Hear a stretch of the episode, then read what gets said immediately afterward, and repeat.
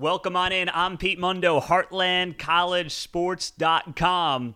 My goodness. We're back talking about expansion. All right, we're back. If you're on the radio show, it's great to have you here. If you're on the podcast, leave that rating, review, subscribe wherever you get your podcasts and get a free Heartland College Sports Koozie in the mail when you leave me a rating and review on iTunes and send me a screenshot of that rating and review to Pete Mundo, M U N D O, at heartlandcollegesports.com. We'll get you hooked up. So uh, here's the latest. The latest, and it, this thing is moving a mile a minute. All right. But the latest news and the latest reports that we have regarding the Big 12 conference include some pretty wild uh, ideas.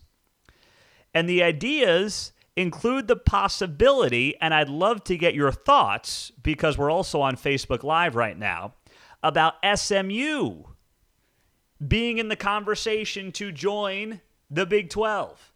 There was a report from the Dallas Morning News saying that SMU has had conversations with the Big 12 Conference along with the Pac 12 and the ACC. Yes, SMU. Now, you might sit here and say, we're done with Texas schools. We don't need Texas schools in the Big 12. We've got Baylor, we've got TCU, we've got Texas Tech. Um, you know, losing Texas, we're adding Houston. We're done with Texas schools. They bring nothing to the table. I- I'm open to this. All right. I am open to the idea of SMU coming to this league. And hear me out. The Big 12 is not going to be the SEC. The Big 12 is not going to be the Big 10. They're not. And that's okay. There's going to be the two major power two conferences. All right. And that's that's fine. I'm willing to accept that for what it is. Okay? So now, if you're the Big 12, you're in a position of power. You're finally, for once, not the conference that's getting rated. You're not the conference that's on the brink of extinction, right? So you're in a good place. So now the question is what do you do to take advantage of that? We've talked about the four teams in the Pac 12 that the Big 12 is targeting Arizona, Arizona State, Colorado, and Utah. And I would be very much okay with that. They all make sense. Utah, you pair them with BYU. The Arizona schools are together. Colorado, Big 12 fans obviously are familiar with Colorado since they used to be in the conference. But you bring in an SMU, and here's what you get from an SMU. All right, you continue to try to lock down the Dallas Fort Worth Metro, which obviously has a massive, uh, you know, uh, alumni base for SMU. You continue to try to own the state of Texas. No state is growing faster from the standpoint and continuing to be the hub of high school football than the state of Texas. I mean, it's Texas and Florida, right? Those are your two big states.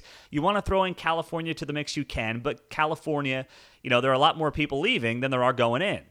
So that's what makes suddenly the state of Texas so attractive. So, how do you lock down the state of Texas? I'm not saying invite UTEP. But those of you that know that part of the world know that SMU has a lot of uh, high powered donors, a lot of people that are influential, not just in the state of Texas, but in business in the region. And for that matter, you know, in many ways, coast to coast. Uh, they have those kind of people that you would want to be part of the conversation in business dealings, right? So they bring that to the table. So I'm not shutting the door on SMU. I'm not sitting here and saying, boy, the Big 12 better go get SMU tomorrow. And if they don't, they're a bunch of losers. That's not the case that I'm making at all about SMU. I'm just saying I'm not going to shut the door on it. Because the other thing that matters in, in conference expansion right now for the Big 12 is play the numbers game, right? The Big Ten's apparently done. The Big Ten apparently is done at 16 for now. If Notre Dame wants to talk, that changes the conversation. But for now, the Big Ten is done at 16 teams. So if you're the Big 12, what's your advantage? You're not going to get, um, you know, a blue blood to come in. The advantage is in numbers. That's the advantage.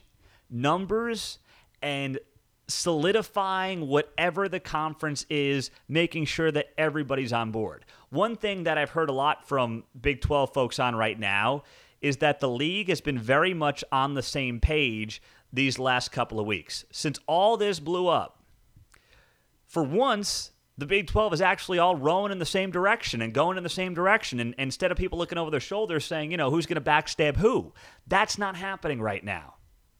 That's not from people I've talked to. And that's a good thing. That's a place the league wasn't in 2010, in 2011, in 2012, in 2016, last year.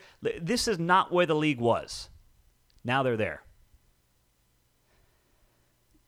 Now, I'm seeing some of the comments here on uh, Facebook Live. How about Oregon and Washington? You know, very interesting story about Oregon and Washington that I want to share with you. So, Oregon and Washington, um, TV rights advisors. I don't know if you saw this story on our website, heartlandcollegesports.com. By the way, I'm your host, Pete Mundo. Uh, please do check us out podcasts, Facebook, Twitter, uh, YouTube. Of course, on the radio show as well, wherever you are getting all the information, we're there for you. Just search Heartland College Sports. So, there was an interesting report from CBS Sports' Dennis Dodd over the weekend, and it talked about how Washington and Oregon may not have the value that a lot of people perceive it to have. Now, this is, and I didn't see this coming because you think Oregon, Phil Knight, the Ducks, Knight, you think about all that, right? But sit back for a second and ask yourself Eugene, Oregon, okay, Seattle, Washington, major market, okay, I can kind of see that. But just ask yourself for a second do they really bring as much to the table as we all think? Well, according to this report from Dennis Dodd, TV rights advisors, people who, you know, know how this stuff works with media markets and what's valuable and what's not, the Big 12, here's the report. I'm going to read from it right now. The Big 12 has been told by TV rights advisors that the two most important considerations for expansion are brand and geography. Geography pushed Oregon and Washington to the margins. And then it says in parentheses, that doesn't mean the likes of Arizona and Arizona State are necessarily brands, implying that Arizona State and Arizona have geography advantages that Oregon and Washington don't, and their geography advantages supersede the brand advantages of Oregon and Washington. And I, I did not expect that to be the case, but it does make some sense. Like, if you could lock down the state of Arizona with both those schools in the Big 12, that's a no brainer. No brainer. It's an extension from West Texas. Get in there to the Arizona markets. You got a top 15, 20 market in Phoenix, a good market in Tucson. Those are massive undergraduate uh, classes that those two schools have. So I think it makes all the sense in the world to bring those two teams in. And I would do it in a heartbeat if they wanted to join the Big 12, those Arizona schools. And Colorado, you know, Colorado is a school that obviously knows the league, and people in this league understand Colorado. They used to be, you know, going to Boulder.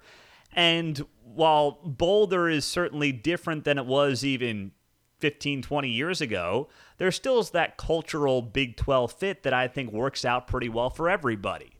So I'm very open to Colorado.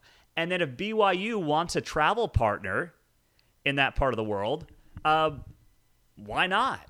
I mean, BYU is the one that got away. The Pac 12 sat on its feet last year when all this was happening, when the Pac 12 should have gone hard after BYU. They should have. I mean, they, there was no. Re- I, I get it. The Sunday thing throws some people off, and probably the Pac 12 institutions don't love the religious aspect of BYU.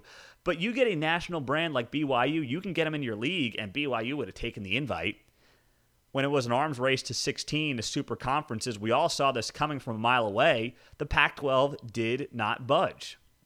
And it should have. It should have. Also on Facebook Live, uh, do, do, do, do, from Casey, would the Big 12 go after Cal and Stanford instead of Oregon and Washington? You know, I don't believe that um, Stanford's going to do anything. Uh, Stanford, first off, I, I don't think the Big 12 should be interested in Stanford over those other four teams. Stanford is a, I mean, it's a great school. No one's going to take that away from Stanford. Uh, if Stanford has good football, like, that's cool, right? If they get Andrew Luck and he falls into their lap, they're happy. Stanford's about the academics, and God bless them for that. I mean, that's what they're known for. I think Stanford is waiting, and the reporting is that Stanford is waiting for Notre Dame to make a move, and then hopefully they get an invite with Notre Dame to the Big Ten. That's what I think Stanford's waiting for. Stanford would probably be fine to just stay independent. Like, I, I think that they'd be okay with that just because of what they are as an institution. Like, if they went independent, they'd be okay. Uh, the ACC rate is not happening. The ACC grant of rights is so, so strong. It's not happening. And there's no, I don't see a huge benefit in an ACC team leaving for the Big 12. I, I just, I don't see that happening. I'd be stunned. That you got to go where there's vulnerability. And the vulnerability is out west, and there are four obvious schools for this league to add. Yeah, Elijah on face. I, I, Elijah, I love the way you think. Plot twist: Clemson and Florida State come to the Big 12. I love you, Elijah. All right. I mean, that'd be great. You get two more schools there right in the SEC footprint, but it ain't happening. I hate to break it to you. It's just not happening. Okay. I wish it were. I wish I could sit here and say that I uh, agree with you and, you know, keep an eye out for it, but no, no, no, no. It's not happening. Now, the other thing that, that, you know, should be noted the SEC is apparently going to stay at 16 teams. All right, this this also uh, came down from Saturday down south. The SEC is at this point not interested in further expansion. Now, I don't trust the SEC as far as I can throw them. I I wouldn't. I'm not going to. I'm just saying that that's out there. That the SEC is saying we're done. And that's where I think the SEC and the Big Ten look at this and saying we're, we're looking to create super con- two super conferences with truly big time power programs and blue bloods. And then everybody's already been in the conference, like Minnesota, like Arkansas, they just lucked into the situations they're in. That's it. So the Big 12 has got to get itself to 16, at least for now. You can't sit there at 12 and feel good about things because it's only going to take the Pac 12 to make a move to steal Texas Tech, Oklahoma State, and whoever else. Like, don't, the Big 12 for once has an opportunity to not be the league getting screwed here. Right? That's what's happening. For once, the Big 12 can be the league that's not getting screwed. Make a move, push ahead, advance the ball. That's what this league has to do. And as I understand it, there have been meetings all weekend. The new Big 12 commissioner, Brett Yormark, is a guy who is, uh, you know, the one thing I, well, one of the many things I like about Brett Yormark is the fact that he's not an athletic director who like doesn't want to hurt his friend who's the AD at Cal. Right? Like th- those days are over. The, the, the, the gentleman's sport, the shake hands, cigars, backroom dealing is over. It's a blood sport at this point. I say that tongue in cheek. But that's what it is. You're either getting eaten or you're eating somebody and the Big 12 has nearly been eaten alive, you know, three, four times in the last 15 years. For once, they can move things forward and not worry about offending somebody or ticking somebody off or whatever it might be. So, by golly, go do it. Go do it. And we'll find out more this week. Of course, Big 12 Media Days are taking place this week. We're going to have an enormous amount of coverage on the website. I hope you'll go check it out at heartlandcollegesports.com. We're going to have a full crew down there in Arlington where the Big 12 commissioner is going to be talking. Brett Yormark's going to be speaking. I want to see what he has to say. I want to see how legit he is. I want to see how uh, he brings a different attitude to this than you know a run of the mill AD would, and that's not a knock on run of the mill ADs. There are plenty of good ones out there. They've been on this show. They've joined me on the podcast. They're great, but eh, where we are right now is basically pro sports. This is not college sports as we've known it for generations. It's over. NIL's changed it, the transfer portal's changed it, it's done. So let's just realize that, accept that, and then figure out what's next. And then figure out who is going to do the best job of making sure the Big 12 is a viable league, not the SEC, not the Big 10. I'm not naive enough to think that's the case, but a viable league four years to come. On Facebook Live, Pete, do you think if the Big 12 adds for the Pac 12 schools, Texas and OU will push to get out earlier? Yes. I think Texas and OU would have gotten out yesterday if they could. They couldn't. They can't. They are not going to spend that type of dough right now to make it happen. Uh, but do I think it expedites them wanting to get out? Sure. Should the Big 12 let them out? No. No. And I know OU and Texas fans might be upset by that, but tell like if you're an OU or Texas fan, all right, just step back and look at this from the standpoint of uh, the Big 12. Like, take off the crimson and cream, take off the burnt orange, and ask yourself from the Big 12 perspective, why would they let you out early? Now, you may say, well, because they got to get on with their own new league and they want to do their own new league. No, no, no, no, no. I, the Big 12 benefits from OU and Texas staying in the league. There's no benefit outside of maybe scheduling ease in letting those two schools leave early. There's none. So they shouldn't be bothering with that. And I think any honest Oklahoma and Texas fan who is looking at this fairly and reasonably will come to that same conclusion, as they should.